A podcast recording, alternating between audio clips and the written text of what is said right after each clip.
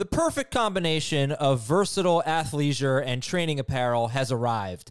Thanks to the visionary minds of New Balance, Clutch Athletics, and Rich Paul, the designs reflect the heart of the athlete and the spirit of the community. With rising defensive football stars Will Anderson and Chase Young on the roster, Clutch Athletics brings the best innovative gear to all athletes, giving them style and performance on and off the field.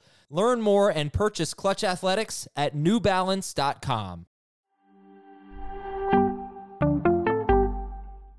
This is Fantasy Football Today from CBS Sports. On his way to the end zone. Tell you what, that was a spectacular play. It's time to dominate your fantasy league. What a play! Off to the races. Touchdown. Oh, he's done it again. Now here's some combination of Adam, Dave, Jamey, Heath, and Ben. So, how much you going to trust your Jets and your Texans this week? Is Ben Roethlisberger and his juicy matchups rest of season really the best quarterback to add off the waiver wire. This is a very interesting waiver wire week. Welcome to the show, everybody. We are into week 12. We are into Thanksgiving week. Everyone's going to be really hungry and distracted this week, but that's okay. We got plenty of football to talk about. We do have the Chiefs and the Cardinals on a bye, so we have a lot of firepower to replace. Jamey, what do you think? What do you think about the waiver wire? Uh, it's not great, but you know there are, like you said, it's it's an interesting week, and there's certainly options that you either A, have to replace, or some guys that could be flex options for you. You know, you also have to start thinking ahead a little bit, like you said, Roethlisberger's schedule. But uh, week 13 has four more teams on a bye. Week 14 has teams on a bye. Uh, obviously, you should start be preparing. You should start preparing for your fantasy playoffs if your team is in a good standing right now. So uh, there are moves you can be making, and you know I'm sure as you'll bring up, there are definitely options um, that you can uh, find in some shallower leagues as well. You know, so uh, keep an eye on some of the players that may have been dropped. Like, you know, I know a few of my leagues, Kirk Cousins was dropped. Um, you know, I'm in a 10 team league where Brandon Aiyuk was dropped. You know, so there are players that you could find that can help you in some 10 team formats and maybe some shallower 12 team formats as well. Yeah, and the reason why I think it's such an interesting week is because uh, it's just a it's a few teams that you don't really want to target. Let's put it this way: it's a lot of players that we wouldn't normally want who have great matchups, and that's especially true at the tight end position. In fact, the tight end, I don't know if you've noticed, but the, your favorite tight ends on waivers this week, they don't just have good matchups this week. They have great matchups basically the entire rest of the way. Uh, that's Evan Engram, Logan Thomas, Austin Hooper, and then Noah Fant. If he's available, he may have been dropped going into his bye. His matchups are ridiculous rest of season. Uh, I can get into that in a little bit more detail. But also, you got like like the Jets Texans game right? And the running backs there, yeah, and the quarterbacks there, and then obviously Elijah Moore. I mean, all right, so let's get right into it. The top priorities is Elijah Moore going to be number one? What do you got so far? I mean, I don't know how many weeks in a row we've been saying this, but you know, add Elijah Moore, add Elijah Moore, add Elijah Moore, and you're continuing to see the results: 12 or more PPR points in four straight games. Obviously, another blow-up game this past week against the Dolphins. Like you said, he gets the Texans. The only concern I have for Elijah Moore is what happens when Zach Wilson comes back because most of his production this season has come with Mike White, Josh Johnson, and Joe Flacco. You know, so is Zach Wilson going to come in and continue to give him six or more targets like we've seen? Uh, that would be the hope. Is he going to continue to uh, lean on Corey Davis, which is certainly a possibility? Is it going to give more opportunities for Jamison Crowder um, in terms of Wilson? You know, so so we'll see. But I, I think the the mantra is there for the Jets, which is understandably so. Feature Elijah Moore, let him be the guy going into the end of the season. So by next year, he's this. He's exactly what we're seeing during this four game stretch a go to receiver for the Jets and certainly a great fantasy option for fantasy managers. Yeah, he caught a pretty deep ball on Xavier Howard, made a great move on him. He abused Byron Jones on his touchdown. I mean, it, uh, you know, just watching the the routes, he seems very polished. And uh, yeah, you know, you could say, well, it's the Jets.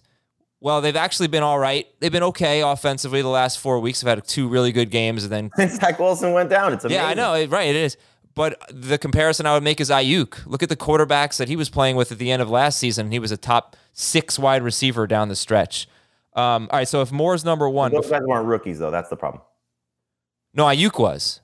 No, no, but the quarterbacks. Oh, the quarterbacks weren't rookies. I think sure. that's the thing is can can Zach Wilson put him in enough give him enough opportunities, catchable balls, you know, right right spots, um, you know, move the offense uh, because that's what we've seen is you know since Zach Wilson's gone down, this offense has, has been good. You know, and you've been saying it in your uh, back and forth with Heath about the DSTs, but it's almost like you know the the offense yeah. has been competent. You know, without Zach Wilson under center, and hopefully, you know, like Robert Saleh said, that they wanted him to learn, and, and it makes sense. Uh, but also get help, get healthy. Um, for our purposes, fantasy managers' purposes, I think we'd like to see Joe Flacco one more game or Mike White one more game as yeah. opposed to maybe Zach Wilson. We'd especially like to see Mike White if you're looking to pick up Ty Johnson. Now, before I forget, I want to talk about this before I get the rest of your top priorities. Who are some wide receivers that you would drop for Elijah Moore? And I've got, you know, I've got the list of roster percentage up here. So I guess like, would you drop Courtland Sutton, 87%? So I didn't give Courtland Sutton as one of the drop candidates. I had him as that last week, and you could certainly make a case that what what changed. Um, but I, I, think you just look at the uh, the situation for him. You know, hopefully signing the contract. I know Tim Patrick signed the contract too, so both these guys got big extensions. Um, this is an easier matchup. You know, I didn't like him going into his last game uh, against the Eagles. Uh, you know, with the way that the Eagles play defense. So we'll see how he does this week. You know, um, in a potential shootout against the Chargers. Not an easy matchup because the Chargers secondary is good, but uh, I think Sutton. If you want to hold on to him, hold on to him. But certainly, if Elijah Moore is available, I would drop Elijah. I would drop Courtland Sutton for Elijah Moore. Okay, Chase Claypool. No. Um, definitely Jarvis I would, Landry. I would find some somebody else to drop in, in roster both of them. Jarvis Landry, Marvin Jones. Jarvis Landry droppable, Marvin Jones droppable. Um, the guys I gave you, Donovan Peoples Jones, uh, you you alluded to this. His roster percentage seemed way too high to begin with, uh-huh. and so he's he's droppable, especially you know going into. I, I know it's a good matchup against the Ravens, but I don't think Baker's right. Clearly, I don't think either of these guys are going to be healthy, and then they have their bye next week. Um, I would be dropping like Julio Jones if you're carrying him. Um, I would drop AJ Green. You know, his roster percentage is at 64%. Um, all of the Hall of Famers: Julio Jones, AJ Green, Odell Beckham. Yeah, I know those aren't exactly like sexy names that, no, that we're yeah. dropping per se, but you know, again, it's just a matter of I, I, would try and find a different way to get Elijah Moore on my team as opposed to dropping some big name players. All right, so if Elijah Moore is priority number one, who else are we looking at this week?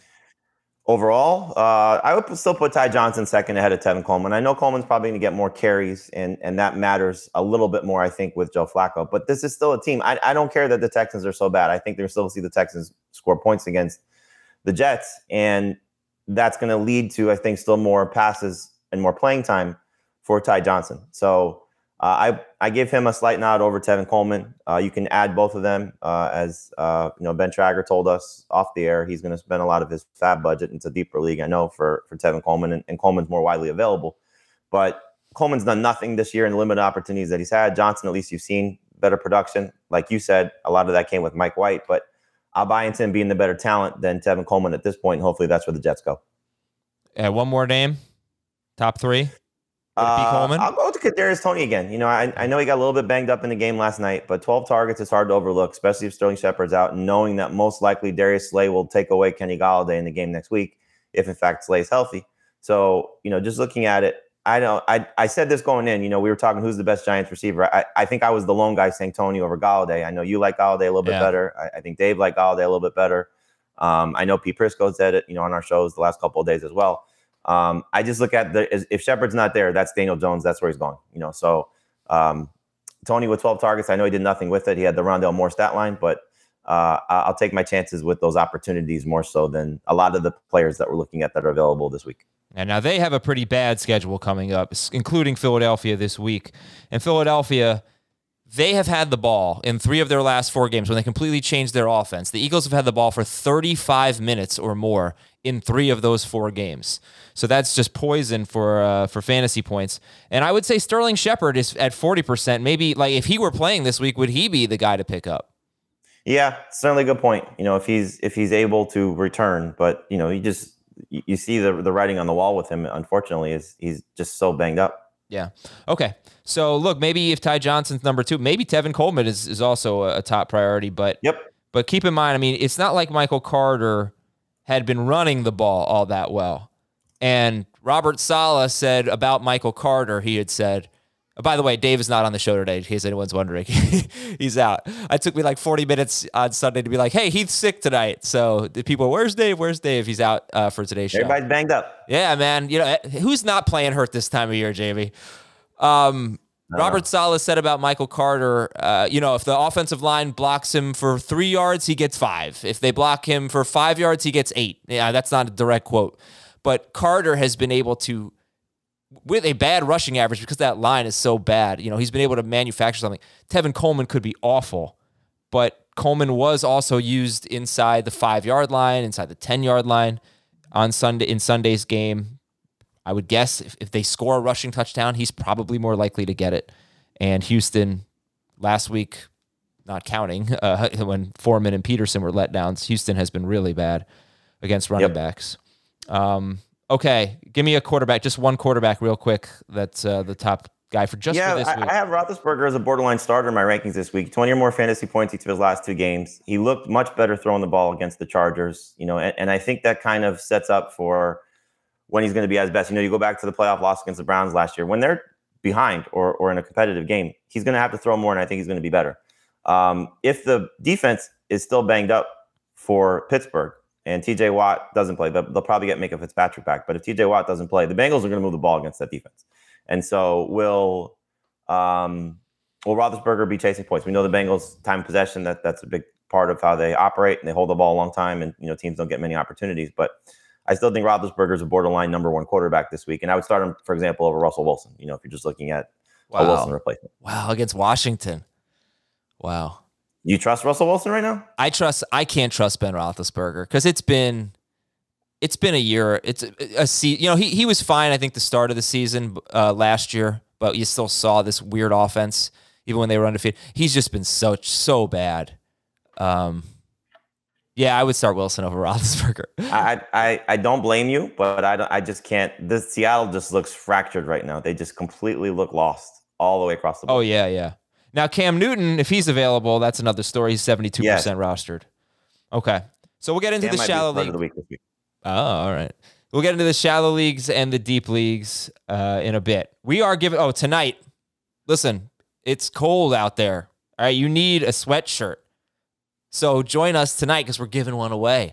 A super cool fantasy football today sweatshirt on uh, tonight's waiver wire YouTube stream at 8 p.m. Eastern. Join us and like the video tonight, Tuesday night, for a chance to win at youtube.com slash fantasy football today. And if you don't want the sweatshirt, you're still going to get great. Look at that sweatshirt. That is so cool.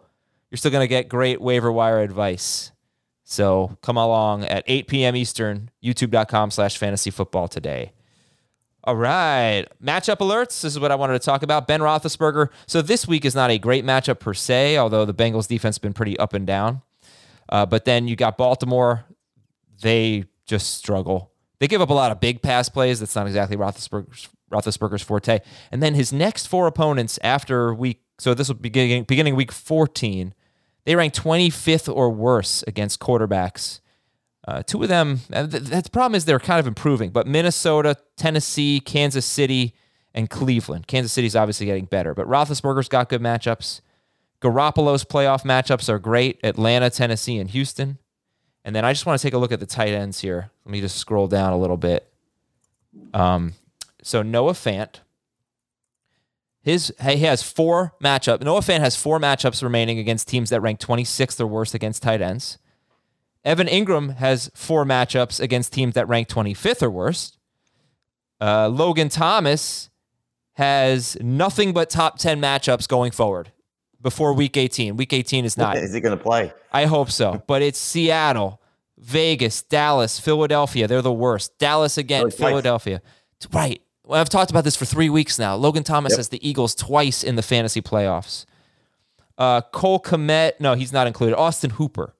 His next three matchups are against teams that are bottom six against tight ends. That does not include his bye. He has a bye next week uh, in week 13. But Baltimore, Baltimore, Vegas for Austin Hooper. So it's tough. This is what I'm talking about, Jamey. It's what am I really going to trust Evan Engram? Does it matter who his matchups are? I don't know. Tampa Bay wasn't such a bad matchup. He had two catches, but there's appeal here. Philly has been so bad, though. So bad. He's not a starter, but he's somebody worth adding. Yeah, I mean, look, I I was like, I didn't have the guts to add Adam Trautman last week, and he had his best game of the year by far. Yeah, it sucks that he got hurt. Yes, it does. He's out four to six weeks. All right, let's talk Fab here. It's all right, give me the fab layout because it's really it's such a hard conversation to have at this point of the season. I mean, for me, it would be more as the top guy, and then everybody else is kind of you're just you know whatever you need. Uh, I don't think anybody's over fifteen percent. You know, and, and and again, we're talking about Elijah Moore sixty one percent. So most of the sharp leagues, he's own, rostered already. Yeah, hold on a so, second. Sixty-one percent roster, not sixty-one percent of your fab. 61% rostered for Elijah Moore. Yeah. So most of the competitive leagues, he's not available at this point, the ultra competitive ones at least. So I think you just look at it as, um, you know, what you need. And, and, you know, as we've seen um, with some of these running back injuries, you know, you might want to save whatever you have left if there's uh, an injury and there's somebody that gets dropped along the way. You know, so th- there are going to be some tough decisions that fantasy managers have to make. I, I know I'm in, in a crunch in a few leagues where I'm stashing Alexander Mattison, and it's hard to roster him. But imagine, you know, he's down, I think, to around 80%. Um, if he's available and Dalvin Cook gets hurt, you want to have that fab av- available to spend on him in those leagues where he's dropped. You know what I'm saying? Like, I, I don't necessarily oh, yeah. know that there's a, a, tried and true example of that uh, where you can't get ahead of, like, you can get ahead of Sony Michel right now, you know, so I'm, I'm looking at more of the scenarios of somebody gets you know released in the next couple weeks. But in any event, uh, Moore would be the top guy. Uh, Ty Johnson, Tevin Coleman. I don't think they're more than 10% guys because it's two to three weeks. It's really one matchup that you look at and say, okay, I, will trust them. I'll trust them potentially this week, but you know, hopefully you don't have to rely on those guys. The tight ends, the quarterbacks. There's nothing that's I think worth breaking the bank for. Uh, and past Elijah Moore at the receiver position, you know, Toney, um, the Dallas guys if they're available, Gallup or Wilson, um, Van Jefferson, you know these type of receivers, Nick Westbrook, they're uh, they're they're five percent guys or less. Now I'll give you one more name, and, and we're gonna have to really get into the Jets running backs because anytime you have an opportunity to get a starting running back for multiple weeks, it is important here, especially with you know with Arizona and Kansas City this week, with Christian McCaffrey next week, and Nick Chubb, right? Um, you know, you got you got to fill in for running backs here. So I, we will get into the the uh, Jets running backs because uh, you know I saw that it might be more than three weeks. They didn't really commit to a firm timetable for Michael Carter. It's a pretty bad ankle injury apparently. I mean, well, it was, it's considered low grade high ankle sprain, but still it's a high ankle sprain. So.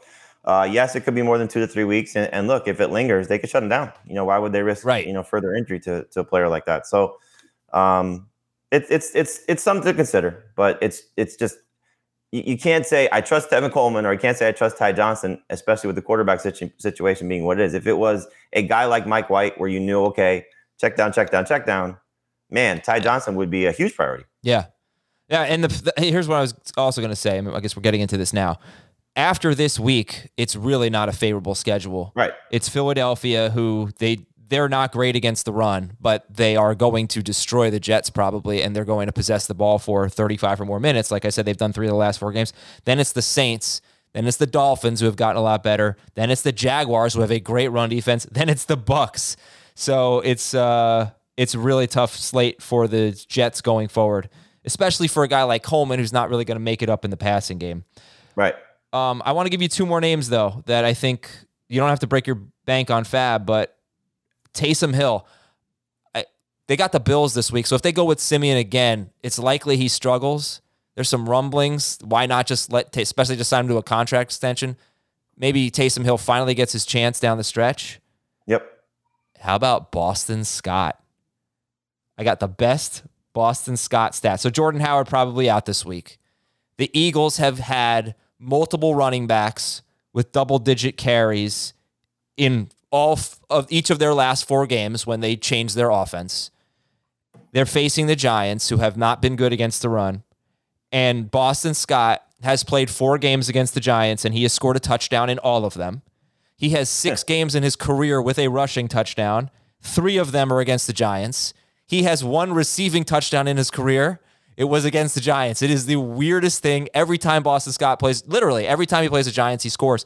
And if he has the Jordan Howard role, we've seen we've already seen it from him when Sanders was out. You know, it's 10, 12 you carries. he has a Jordan Howard role though?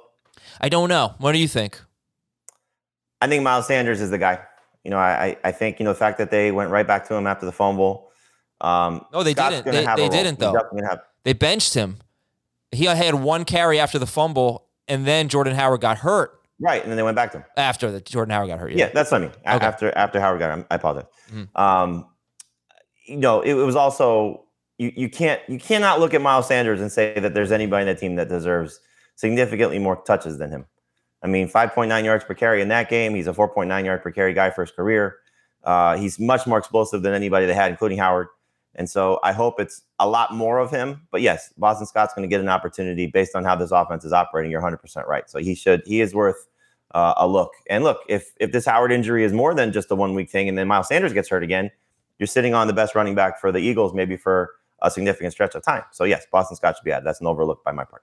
No, I, I didn't mean in that sense, but I think I, I always compare them to the Ravens of last year. And they basically are the Ravens now. So I, I think of Boston Scott or whoever the number two guy is as sort of Gus Edwards, where maybe you're going to get 10 carries for 50 to 60 yards. You get this great rush average, and there's a chance they score. And they're facing the Giants and the Jets in the next two weeks. So is he a great start? No, he's probably not going to catch more than one pass, but uh, yeah, I laid my case out. All right. So deep leagues. I, I don't want to neglect the players, who, the people who are listening, saying all these guys are rostered in my leagues. Well, the good news is you know, Tevin Coleman probably isn't, and a lot of the guys. It, Hilliard is, is available. Yeah. Who else? Uh, Nick Westbrook. You know, I know it's not an easy matchup, but the Titans are down all of their receivers potentially. Marquise Goodwin, you just saw eight targets for him uh, without Allen Robinson on the field, and you know uh, had a productive game, so he's available in in every league. Um, those are the the few that come to mind. Valdes-Scantling, you know, 11% is his roster percentage. No game with Allen Lazard, so 10 targets. Cedric Wilson's at 4%. No no uh, Cooper or Lamb most likely against the Raiders. He had seven targets in that game, so he's going to you know see a significant bump in playing time without without those guys there. Opposite Michael Gallup, Tre'Quan Smith's at nine percent. Uh, he's been basically the Saints' most consistent receiver the last couple of weeks, 11 or more PPR points in three of his last four games. So there are receivers that can definitely help you. Uh, the running backs, like you mentioned, I, I, guess it would be those two guys in terms of. Uh, well, there's three actually. Uh, there's Coleman, like you mentioned. There's Hilliard. If there's no Jeremy McNichols and all the receivers are out, you know the Patriots struggle against pass catching running backs. So Hilliard's in a great spot. Um, and then I would look at DeeJay Dallas. You know, you're, you're talking about a, a running back scenario that's bad for Seattle right now. Alex Collins is not getting the job done. He's battling through this groin injury. Uh, no Chris Carson. Dallas, for what it's worth, four carries, 25 yards, and a touchdown against the Cardinals. He really looked like the, the most explosive running back there for them in, in the limited touches that he had. And so maybe he starts to get more of an opportunity. You know, you heard Rashaad Penny getting a chance to have more opportunities, and now he's out with a hamstring injury, shocking once again. So, you know, Dallas could be somebody that you want to speculate on for sure. Right. It's so frustrating. I actually think Penny would be somewhat appealing. I I, th- I thought he came back in the game, but he did hurt his hand. He had two carries, and that was it. He, he got hurt on the first carry. I think he tried to go back in and probably re-aggravated it. Okay. And then also one more guy too. I guess we should mention Rex Burkhead. You know, 18 yeah. carries against uh, the Titans, and now he gets the Jets' run defense, which is miserable. And so I still like Johnson better just because if the Jets are playing with the lead, which would obviously not be a surprise because the Texans are still bad as well. Uh, Burkhead had no catches, but if they are playing with the lead and probably more goal line opportunities, I think you look at it this way: like in non PPR, I probably would go Coleman over Ty Johnson for the Jets, and Burkhead over David Johnson for the uh, for the Texans. In PPR, I would flip it. Ty, the the two Johnson guys, Ty Johnson and David Johnson in PPR. Yeah, it, this entire week is there's a lot of guys who are available in a ton of leagues. So deep league, le- deep leagues, you've got some work to do tonight. All right. Well, you also, here's what you have to do tonight before you set your waivers, before you watch our live stream. Clear out your freezer. Make some room for ButcherBox and go to butcherbox.com slash FFT and sign up right now. And you can get free New York strip steaks for a year. This is a special holiday offer from ButcherBox at butcherbox.com slash FFT. I'll give you more details on the offer in just a second, but we freaking love ButcherBox. This stuff is so good and it's high quality, high quality meat with better taste, more ethical, more sustainable. So ButcherBox sources their meat from partners with the highest standards for quality. You don't have to go to the grocery store and look for 100% grass-fed beef, free-range organic chicken, wild-caught seafood, and more. Good luck finding that stuff. You can get it all at butcherbox.com slash FFT. and it's delicious. I mean, that, look, you want the high quality stuff, obviously, that's important, but you're not going to like it unless it tastes good. I promise you, you're going to love ButcherBox food. The chicken, it's just just a chicken breast. I mean, it is so much better than anything I get at the grocery store or anything I've gotten delivered to me so far. Butcher Box just blows it all away. Holiday season is coming up, so this is a great time to just get a box full of meat go to your Christmas party or whatever, your holiday party, and you know, cater it basically. Say, hey, I got all this meat. Let's cook it up. Um, if you live in one of the warmer states, have a barbecue or five uh, with with these butcher box uh, selections here. No antibiotics or added hormones. Each box contains eight to fourteen pounds of meat, depending on the box you choose. That is enough for twenty four individual meals. It's packed fresh. It's shipped frozen for convenience, so you can save time. You don't have to go to the grocery store, and you can customize your own box or go with one of theirs, and you're going to get exactly what you want. So this holiday, ButcherBox is proud to give new members free New York strip steaks for a year. This deal has never been offered before and it won't last forever. Get two delicious 100% grass-fed New York strip strip steaks for free in every box for 1 year. This listen, it's it's November 23rd right now. You got a week. This offer is available until the 30th, so get it before it's gone. Just go to butcherbox.com/fft to sign up. That is butcherbox.com slash FFT to receive this limited time offer of free New York strip steaks for a year. I tweeted last night the Giants currently have the sixth and seventh pick in the draft. What else could they give the Seahawks to get Russell Wilson? How? And then I said maybe New York pizza and bagels, but how about some strip steaks too? Give it all away. I would I would expect him to highly look at the Giants if available you got to get the, you got to get the marketing right. Nobody knows Russell Wilson. He's anonymous. Well, it's not that; it's his wife. Yeah, yeah. Nobody knows who she is either. Get to New York. she definitely, I think, would prefer to be in a big market like the Giants. That's just total speculation, but I've heard that about um, every single free agent who has not signed with the Knicks. So, uh, you know, you got to go to a good team first. That's the problem. How how about uh, what the Broncos have done to say, come, we have all these receivers locked up for years. Come. It's a mistake, by the way. Why is that a mistake? I think they're going to regret signing those guys. I, they do have a ton of money, so maybe they won't regret it, but I just don't know that like Tim Patrick is not someone you need to to lock up to a long term extension. I hope Sutton is. But, I mean, it wasn't a huge deal for Patrick. Yeah, I know. I think they're gonna regret it. Guy right. catches everything. He does. He does catch everything. All right, let's go to the news and notes. AJ Brown does Why not. Why are you so anti-player? Why are you so pro pro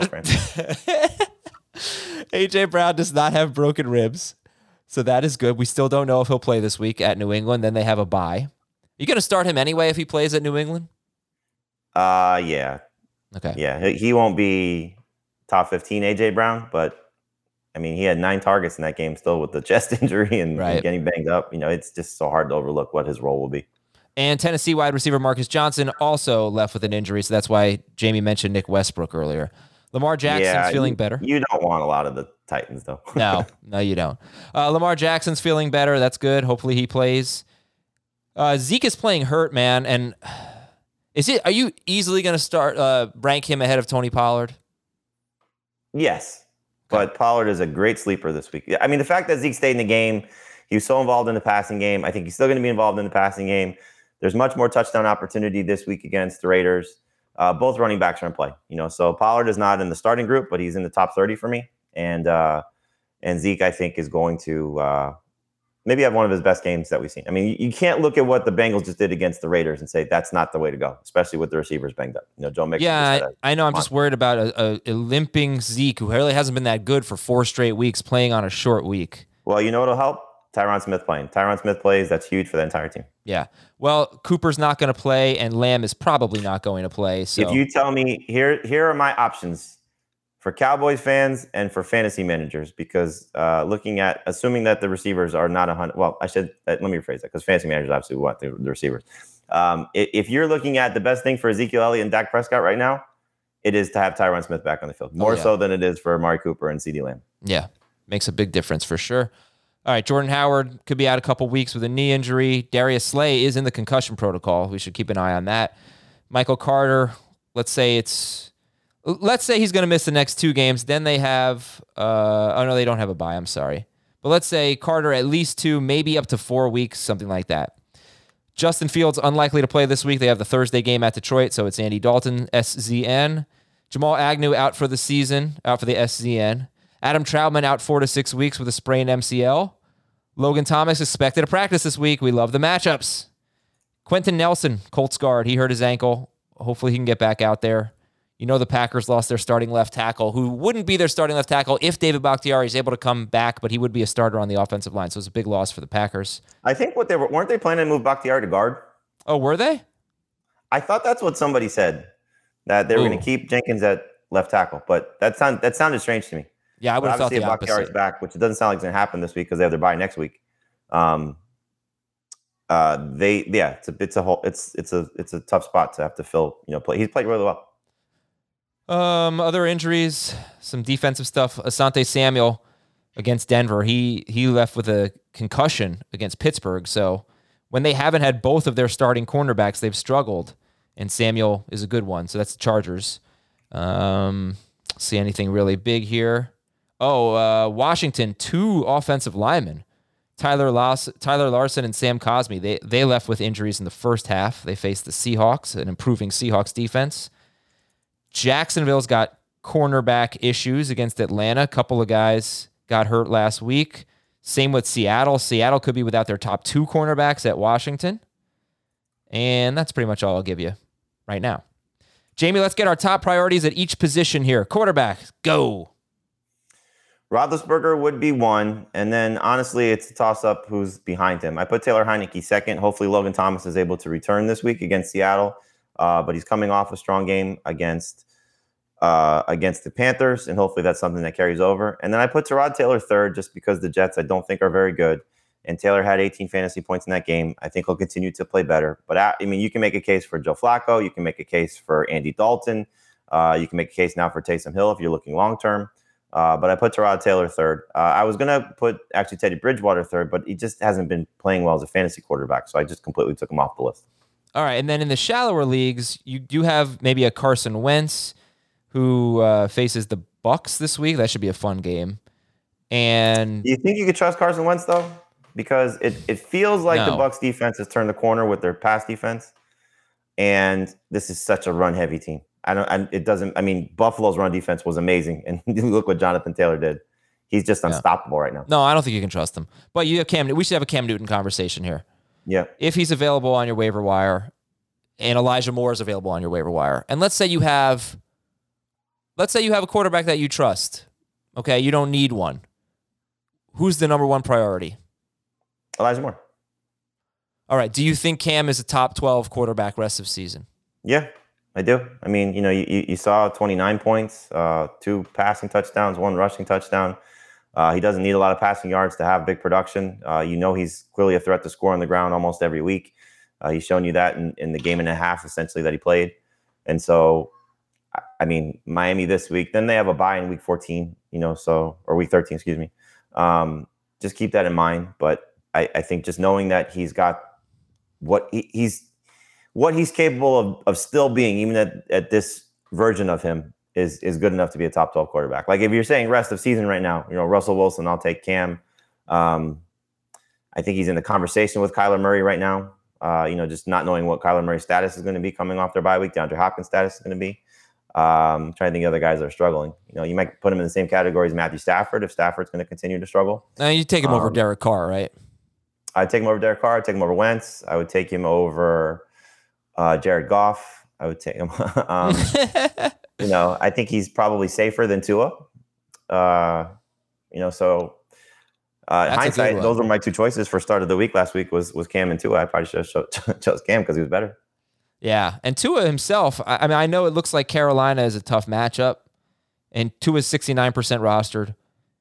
The thing is, I, I don't know what to make of Carolina because they really haven't faced many good quarterbacks, and when they have, they've struggled. So it looks like a tough matchup, but I don't know how to evaluate. It's hard to va- evaluate a team that they're fifth against quarterbacks, but whenever they face a good one, they they've given up points. And Is uh, Tua there yet though? I don't know. I mean, I think he'd probably be in the 20 point range again. Yeah, I think Tua's a, a low end starter. I don't have a problem if somebody sees him available and wants to pick him up uh, in shallower leagues, but I think there are just better options out there. All right, who are the top running back priorities, even if we're repeating? Um, yeah, the wood won't like that. Uh, I think you look at um, you look at uh, the Jets Jets, guys, guys. yeah. And, and again, if you want to prioritize both of them first, I have no problem with that. Ty Johnson and Tevin Coleman. I prefer Ty Johnson just because I'm always looking PPR first. Um, then I would look at Don, Dontrell Hilliard. Just keep in mind with Hilliard, there's a chance that McNichols returns, but you can't overlook the fact that he had eight catches on 10 targets, and the receiving corps is just decimated against a Patriots team that has been terrible for the majority of the season against pass catching running backs. So he has an opportunity there. And then you go to David Johnson or Rex Burkhead again. I think it's format specific because the Jets are the worst team against opposing running backs. They've given up 21 touchdowns to the position. Uh, Johnson had more catches. Burkhead had more carries. If you think the Texans are going to win that game, which they certainly can, uh, you probably would prefer Burkhead. He had 18 carries for 40 yards against the Titans. Better chance to score. But David Johnson, I think, is the better player. So I'll take David Johnson. Wide receivers. Wide receivers, the easy one is Elijah Moore. You know, so uh, put him first by a long shot. And he's the best player to add this week if he's still available. Behind him is where it starts to get more, you know, of a discussion. So I put Kadarius Toney second. You know, 12 targets. If there is no Sterling Shepard, I know the Eagles' defense has played better, but clearly this is where Daniel Jones is going to go to more of a short area target. Uh, so he's second for me. And I'm going to go back to Van Jefferson third. Uh, I think you just look at the opportunities that he's had. We still don't know exactly how they're going to replace Robert Woods because we didn't see a full complement of snaps for Odell Beckham. I would hope Beckham is better than Jefferson, just long term looking at big picture. But I don't want to give up on Jefferson just because he didn't have a great game last time out against San Francisco in week 10. He dropped a touchdown in that game. I said it coming off that game. If he catches that touchdown, the feeling toward him is much different.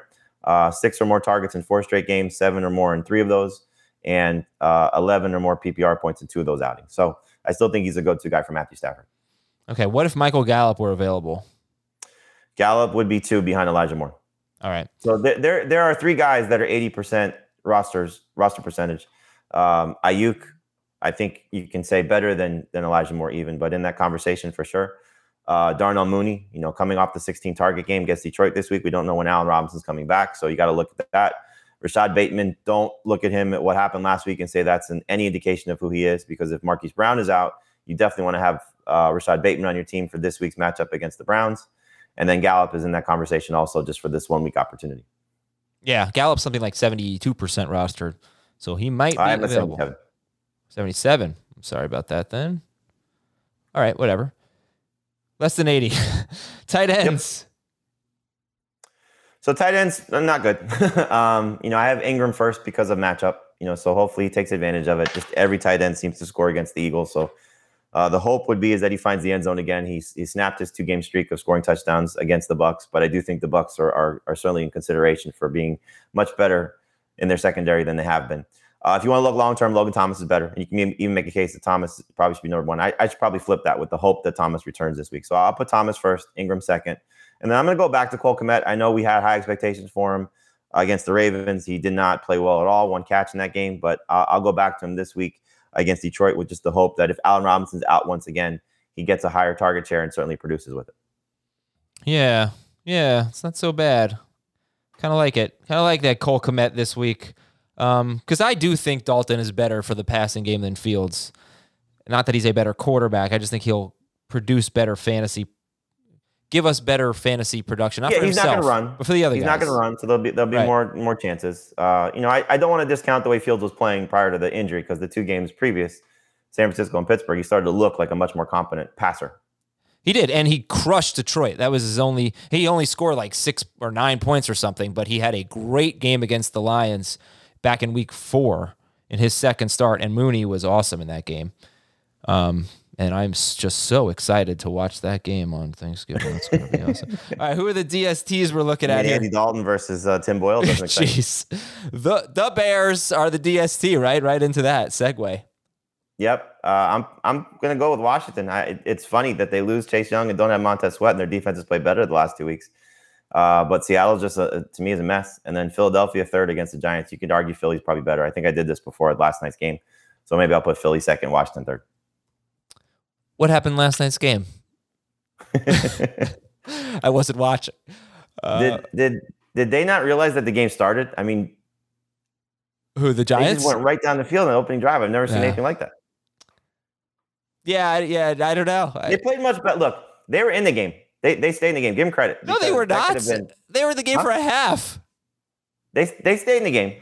They I'm- stayed in I'm- the game because of a stupid fluke interception that bounced Yeah, off. of- but you know, They they, the way that that opening drive looked for Tampa, I thought it was going to be 40 nothing at halftime. Like, remember the game against the Falcons for Tampa Bay last year? Like, it was like week 14, 15, something like that. Oh, uh, the Falcons or the Lions? Was it the Lions? Yeah, the Falcons were week 17 when Evans got hurt. Uh, the Lions game was the game where they all they all played one half. The Bucs Right. they gave everybody had a great fantasy game in one half of football. Right. That, that, that's the game I'm thinking of. That, that's what it felt like last night Uh, nah, at the yeah, opening drive. uh, yeah, I guess so. I you know it was so interesting is the Giants had zero sacks on Brady, and then I think they got two on Glennon And Gabbert. on Gabbert. Thank you. And it's just backup quarterbacks get sacked so much. I feel I don't have a stat to back that up, but Well- not, it's not just the offensive line. It's it's the quarterback knowing how to avoid sacks. Brady is so good at that. And he's so good. He's a really good Like- player. Twi- Twitter went nuts when he had his run. yeah. And I also have a take on the Manning cast. I want to I want to get to that. But let, give me the kickers. Give me the kickers. Uh, the kickers would be go back to Matt Gay. He was dropped in a lot of leagues. Obviously, he's plays for great offense. 47% is his roster percentage. Uh, Robbie Gould, with the way 49ers have been playing lately, go back to him or stick with him. And Brandon McManus, I'll go back to him with a home game against the Chargers. Uh, you know, he was good earlier in the season. I hope he can straighten out some of the misses coming off the bye week. Yeah, now Matt Gay is definitely someone that you might want to pick up. Uh, surprised how low his roster rate is so, uh, with kicking for the Rams. Okay, let's take a break here. And when we come back, we will talk a little bit about Tampa Bay and the Giants and then get into the drops and the ads, some of the names that we haven't mentioned so far. We'll be right back on Fantasy Football today. Robert Half research indicates 9 out of 10 hiring managers are having difficulty hiring. If you have open roles, chances are you're feeling this too. That's why you need Robert Half. Our specialized recruiting professionals engage with our proprietary AI to connect businesses of all sizes with highly skilled talent in finance and accounting, technology, marketing and creative, legal, and administrative and customer support. At Robert Half, we know talent. Visit RobertHalf.com today. It was Tampa Bay 30 and the Giants 10. I believe that was the score. Yes, Okay. Sometimes I get all the fantasy stats and I'm like, wait, what the hell was the score? I do that. eh, You know, so I I, I do all of our notes for uh, the HQ show, and every Monday, every Tuesday, and every Friday, I'll open the show. Hey, we're recapping the game from last night. It was yep. I'm right there with you. So thir- Fun TV. 30 to 10 the score and 46 passes. Let's like, is there a concern here about Tom Brady only 23 fantasy points? I mean, there's a slight concern that you know you you should have sold high on him after the beginning of the season because you know let's face it, we we saw what he was. You know, last year was sort of a flip of what Tom Brady had been. You know, in New England, remember it was that that October to November stretch. He was always a great fantasy quarterback, and then they started to run the ball a lot more, and he wasn't so great down the stretch. You know, clearly still good, but just not at the same level. Uh, maybe he's back to that this year, coming off the Super Bowl run and you know having to throw as much as he did early in the season. But once he gets Antonio Brown back, I mean, you got to feel so comfortable about having him on your team, especially in this offense. The one thing I didn't like with the passing game was when they were up 27-10 and Mike Evans caught a pass in the fourth quarter and he came up a little bit lame. I was like, why, why, why, Bruce? And then he brought him back in. You, huh? They brought him back in. They brought him back in. Um, and so there were two things that I was looking at that. First, like, why is he still in the game? And second, I was up three points in one of my leagues. And I was like, please don't throw it to him anymore. The other guy, Mike Evans. So You won, right? Uh, that was, uh, yeah, I won. All Um, right. But it's just like, wh- why? Like, don't, don't, why? Yeah. I, I mean, look, they won by 20 points, and he still threw, and, and he didn't even finish the game, and Brady still threw 46 times. Plus, Breshad Perriman drop, it would have been a 35 yard touchdown. It was a tough play, but Antonio I Brown probably makes the- that catch. One of the Giants beat writers, uh, I don't think it was sarcastically, but tweeted that was one of the best throws he's ever seen. Um, Uh, that's a little bit of a stretch, uh, but it was a really good throw. I mean, he put it in the spot where only Perryman could get it. Yeah, it was a heck of a throw. Um, yeah, I, okay, that, that's boring. Let's talk about the Giants side. As far as Leonard Fournette goes, I know it's a little disappointing he didn't score the touchdown, but he's so involved in the passing game. Yeah. Um, okay, Giants side. Any faith in? Well, any- first off, good to have Gronk back. He looked fine. yeah, he did, sure did. Any faith in any Giants going forward? Um, yeah, Barkley. You know, I, I that that was um, the downside of what you you know thought would happen. You know, I, I, think I was a little bit more optimistic. I know Dave was definitely more optimistic for Barkley. I think you and Heath were more of uh, take a wait and see approach. And so, um, but the fact that he got the work, you know, got the work in the passing game, I think is encouraging. I think he'll do better this week against the Eagles.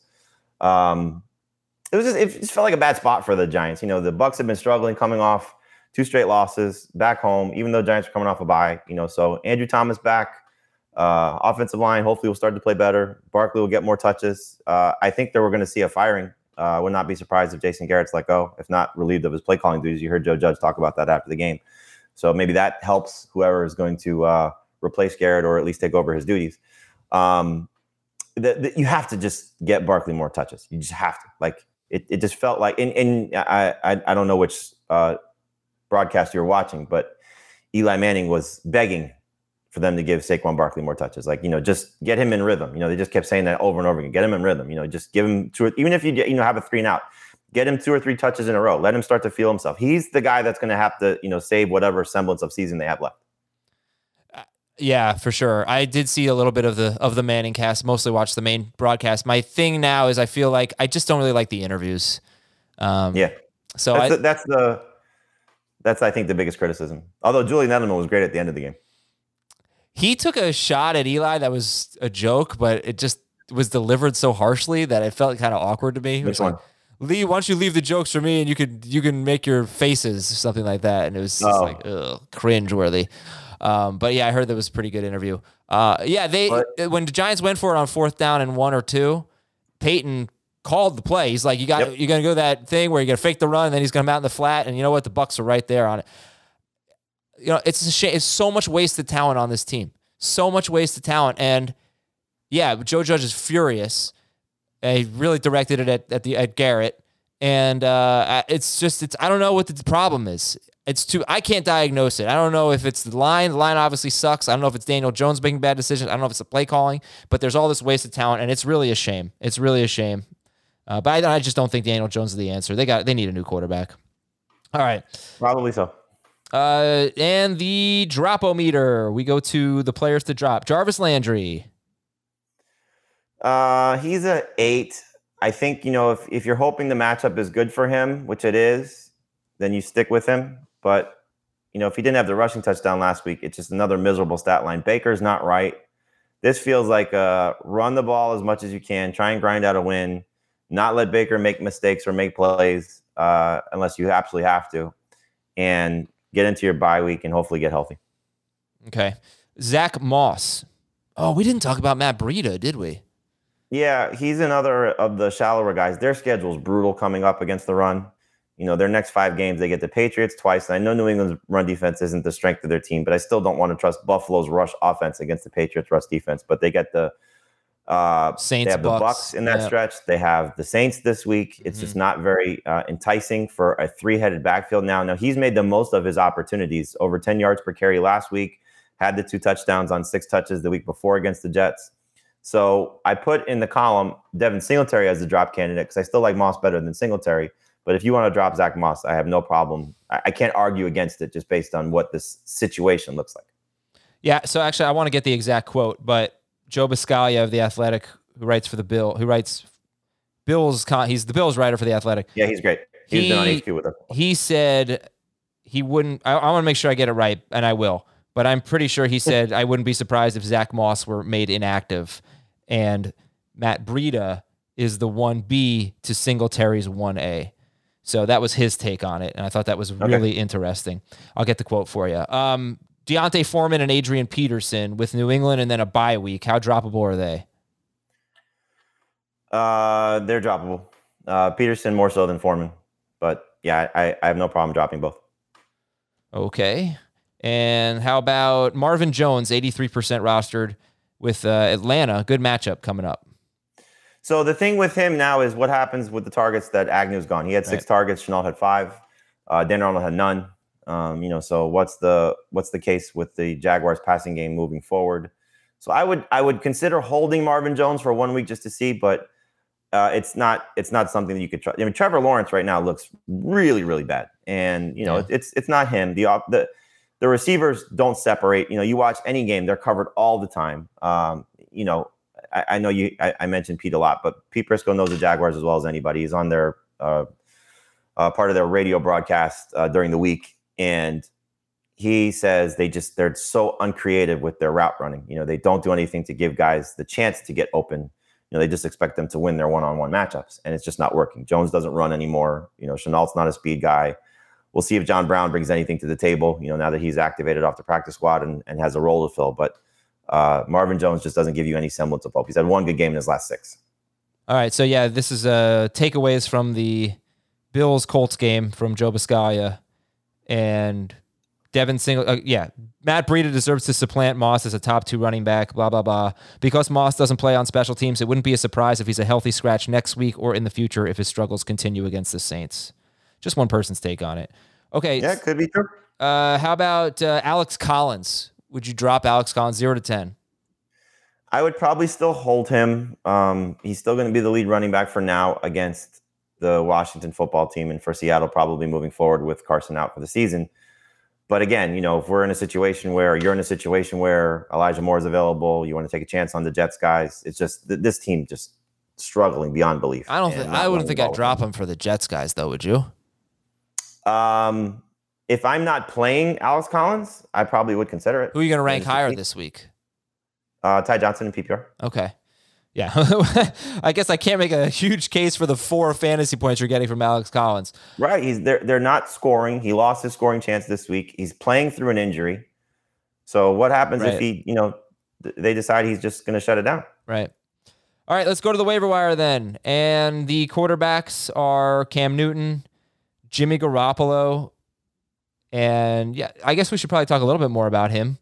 He's been very good lately. The fantasy points haven't always been there, but it's 26, 23, and 19 points in his last three games. And yeah, I don't know. Minnesota, Seattle, it's not a great schedule, but great matchups in the fantasy playoffs. That's what I mentioned earlier Atlanta, Tennessee, and Houston for Garoppolo. Uh, would you add Garoppolo or Roethlisberger? I think this is a good matchup against Minnesota. I think this game's going to get up and down. So I would start him over Russell Wilson, another guy uh, for this week. All right, pick up uh, Garoth, uh, Garothlisberger. Which one would you pick up? Roethlisberger first, then Garoppolo. okay, but Garoppolo is probably safer. And Cam's ahead of them, obviously. Yep. Jamey also likes Heinicke. And remember, I mentioned Seattle's been very good defensively lately, but last week they were terrible against Colt McCoy. And remember, some of it was the, the matchups that they they faced. Uh, yeah, but some of it was Stafford and Rodgers. Rodgers coming off, you know, COVID. Um, yeah, but also they could be without their top two corners. Tyrod Taylor against the Jets. Teddy Bridgewater got to be a little desperate against the Chargers. Same with Flacco. Same with Dalton. Trevor Siemian's been putting up numbers, but he's facing the Bills this week. And long term, if you want to look at Taysom Hill, it's a decent chance he becomes a starting quarterback at some point. He's 13% roster. yep, No, I have him to list. Thank you for that. Um, any interest in Matt Ryan against the Jaguars? Uh, no, not much. Okay, and Tua against the Panthers. Play better. Yeah, oh, for sure. Tua against the Panthers? Um, he's he's fine. He's top fifteen quarterback this week. All right. Go to the running backs here. See if we missed anything. Ty Johnson, Tevin Coleman, and yeah, if you want to just look at the running back carries for the Jets in their last four games, combined carries 20, 17, 22, 15. You get to 20, that's not so bad. You get to 15, 17, that's not great if you're going to be splitting them. Catches, though, 14, 3, 11, and 4. It really just depends if Mike White is playing. Mike White got hurt against the Colts. Jets running backs had three catches. Didn't play against the Dolphins. They had four catches. So big deal there. Uh, Dontrell Hilliard, Jamey talked about this. So he's unowned, eight catches for the Titans against the Texans, facing the Patriots, who give up the third most receiving yards to running backs. And Hilliard, um, you know, if, especially if AJ Brown is out, Hilliard's got a chance. And Marcus Jones. And Marcus Johnson, yeah. Uh, David Johnson and Rex Burkhead. You would prefer which guy? I prefer Johnson and PPR, Burkhead and non PPR. Jets have allowed, this is amazing. Everybody, your jaw is going to drop. The Jets have allowed 21 touchdowns to running backs in 10 games.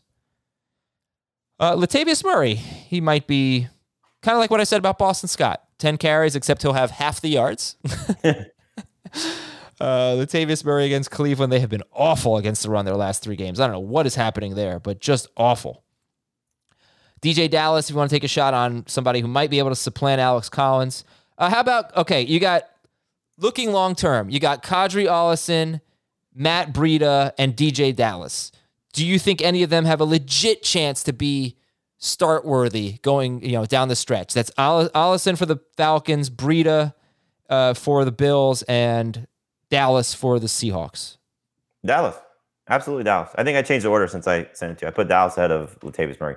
Um, just because, again, if he, there is no Carson, he's number two. Collins is struggling. Why not give him an opportunity? Okay. And the other guy I mentioned earlier, uh, Sony Michel, by the way, Jamey has in the list. Just get some handcuffs there. Michel is the is a lot of potential, a lot of potential there for Michel. Obviously, you know The what one game that. Darrell Henderson missed, week three against Tampa Bay, he had 23 total touches. Right. And Boston Scott, I made the case for earlier. You get double digit carries for multiple running backs in four straight games for for Philadelphia, and the chance they just. Cru- I don't think they'll crush the Giants, but I think they'll win. So, and he scores every game he plays against the Giants. Wide receivers. Yep, Adam. Thank you. You got it, dude. Wide receivers. Brandon Aiyuk, Darnell Mooney, Rashod Bateman, and Michael Gallup are for the shallower leagues. Who's your favorite there? Aiyuk, Mooney, Bateman, Gallup. Aiyuk, Who's your second favorite? Mooney, Okay. Who's your third favorite? Bateman, just because Gallup's got a short window. All right. Who's your favorite this week? Is Gallup the highest ranked of these four this week? No, no. Uh, um, Mooney is the highest this week. My wife just 16 targets, man. That's hard to overlook. Did you notice my wife just turned the lights off in the room? I was pretty messed up. She turned them back. Yeah, I hate the light switch outside the room thing. What a t- terrible feature. Well, you have light switch outside your room? in this particular room. Yeah, it's out. It's in the hallway. Oh, I would be messing with you every five minutes. Yeah, yeah. There's three light switches in a row, uh, and w- the one in the middle is this. It's such a stupid setup. Um. All right, add these wide receivers: Eli Moore, Elijah Moore. I'm not going to shorten. I have not really that close with him. Uh, Kadarius Toney for Jamey. Van Je- is number two. Van Jefferson three. I'll just say I'll take Van Jefferson over Toney, but I will say that I'll take Shepard over. I don't know if I'd take him. I definitely take him over Toney. I think at this point I'm just gonna say Shepard's my favorite Giants receiver, which is not a great thing. Would I So take Shepard over Van starting one Jefferson? this week, you'll stash Shepard long term. I might stat. Yeah, probably. If in full PPR, yeah. And would I take him over Jefferson? No, I think you know what? I think I'm just gonna buy into offense here and just go Rams over Giants. Makes sense. Um, especially because the Eagles really do have the third best against wide receivers. Okay, what else we got? Uh, Tre'Quan Smith. I wish he weren't facing the Bills, but nine percent rostered, and he's been pretty good lately. Been decent.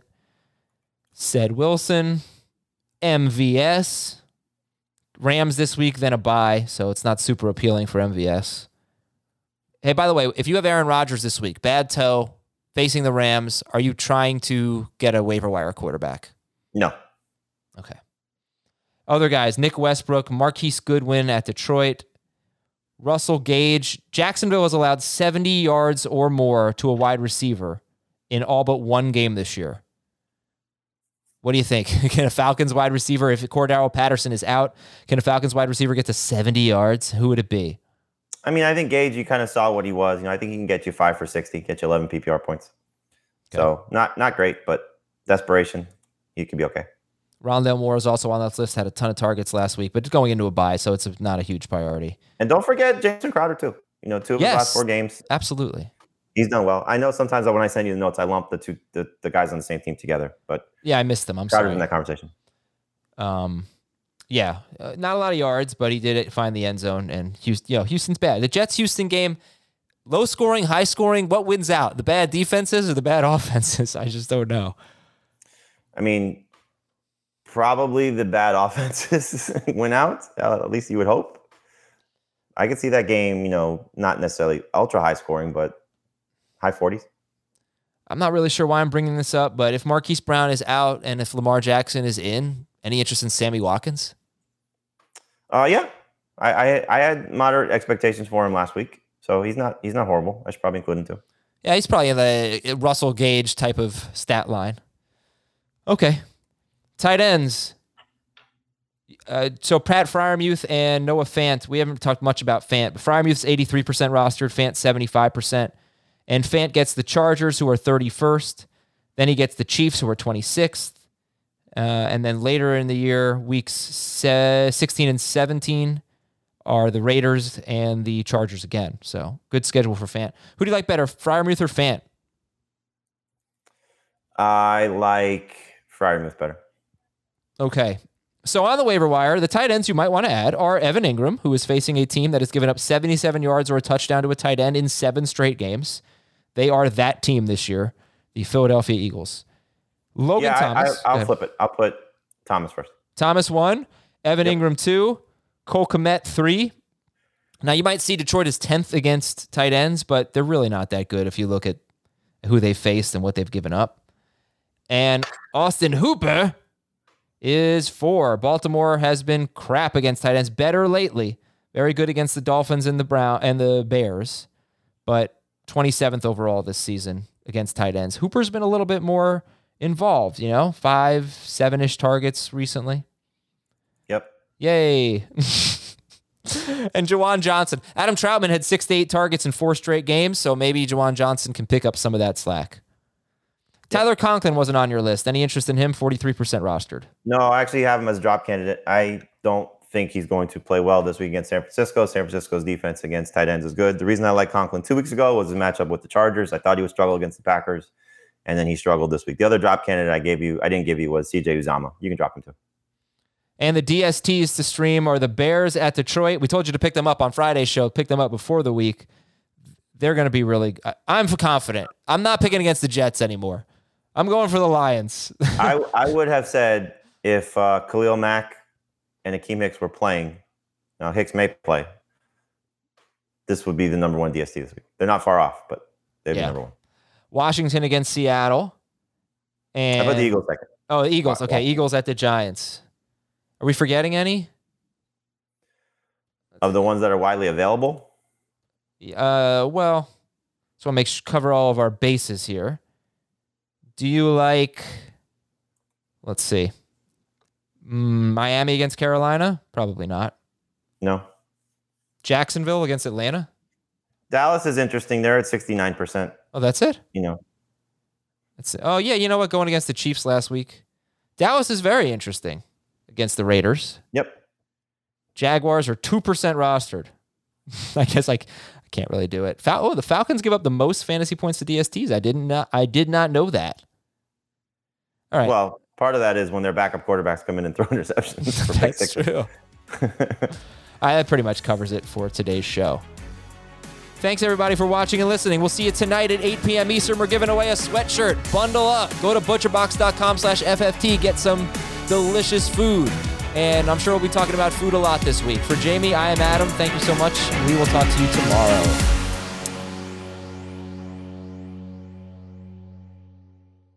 MTV's official Challenge podcast is back for another season. And so are we. I'm Tori Deal. And I'm Aneesa Ferreira. The wait is over, guys. All Stars 4 is finally here. And this season takes it to a whole new level old school legends, modern power players, and ex lovers are all competing in Cape Town, South Africa for the prize of $300,000. And we're going to be right here along with you fans, covering every episode on the podcast. Listen to MTV's official challenge podcast wherever you get your podcasts.